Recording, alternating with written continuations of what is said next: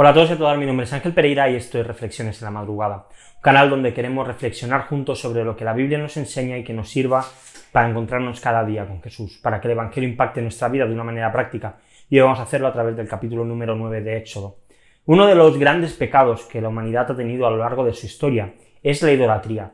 En todas las generaciones, en todas las épocas, en cada tiempo, el hombre y la mujer han buscado alguna deidad, algún dios al que adorar, ya sean figuras, sean animales o sean personas a las que adorar, a las que amar, y hoy en día más que nunca, el ocio, la autosatisfacción, nosotros mismos, nos convertimos y nos levantamos como los mayores ídolos, y es muy fácil que cualquiera caigamos en el pecado de la idolatría.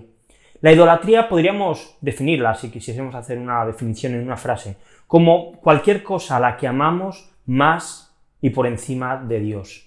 Por lo que debemos comprender que si Dios amase pues algo más que a sí mismo, es decir, si Dios nos amase más a nosotros que a sí mismo, si amase más a alguna criatura que a sí mismo, en cierta manera Dios también se convertiría en alguien idólatra, y esto es algo imposible.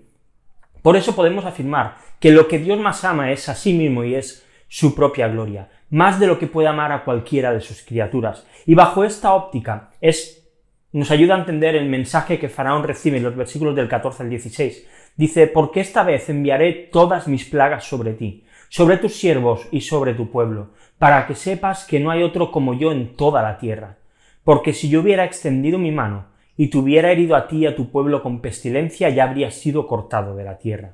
Pero en verdad, por esta razón te he permitido permanecer, para mostrarte mi poder y para proclamar mi nombre por toda la tierra. El amor de Dios es un amor perfecto. Es un amor que también es justo. Y es justo no solamente porque Dios no quebrante ninguna ley, lo cual es obvio porque Él las ha creado y Dios no puede hacer nada malo, sino que el amor de Dios también es justo en su medida y en su tamaño. Por lo que Dios se tiene que amar así y lo hace de una manera justa, lo hace en la medida justa. Y Dios ama a sus criaturas de la misma manera, de una manera totalmente justa. Así que como consecuencia por el amor que Dios se tiene a sí mismo, bajo esta óptica podemos entender todo lo que ocurre porque todo lo que Dios hace lo hará siempre pensando en el amor que Él se tiene a sí mismo.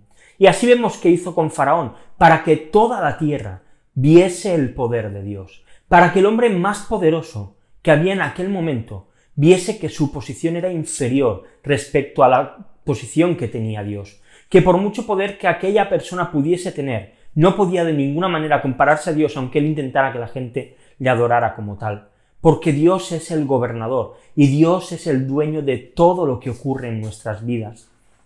El plan de Dios no tiene como finalidad que nosotros seamos felices, sino que su finalidad es que Él reciba toda la gloria. Sus hijos vamos a ser felices porque Dios se va a glorificar, no porque el fin final sea que nosotros lo seamos. Así que no te preocupes por tus circunstancias, si recuerdas la resurrección de Lázaro, Jesús le dice a su hermana, ¿no te he dicho que si crees verás la gloria de Dios?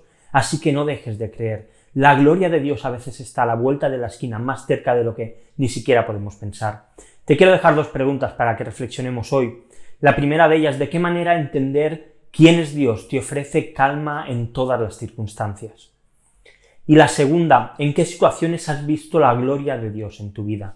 Como siempre también seguimos leyendo la Biblia en un año, hoy nos toca el libro de Mateo, los capítulos del 17 al 19. Y lo vamos a dejar aquí por hoy. Como siempre te digo, deja algún comentario si te apetece con lo que te haya gustado, con lo que no te haya gustado, con lo que has leído, con lo que tú quieras, estaremos encantados de leerte.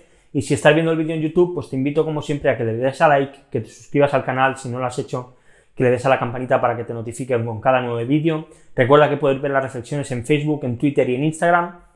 Y que también puedes hacerlo pues en formato podcast, en iBox, en iTunes y en Spotify.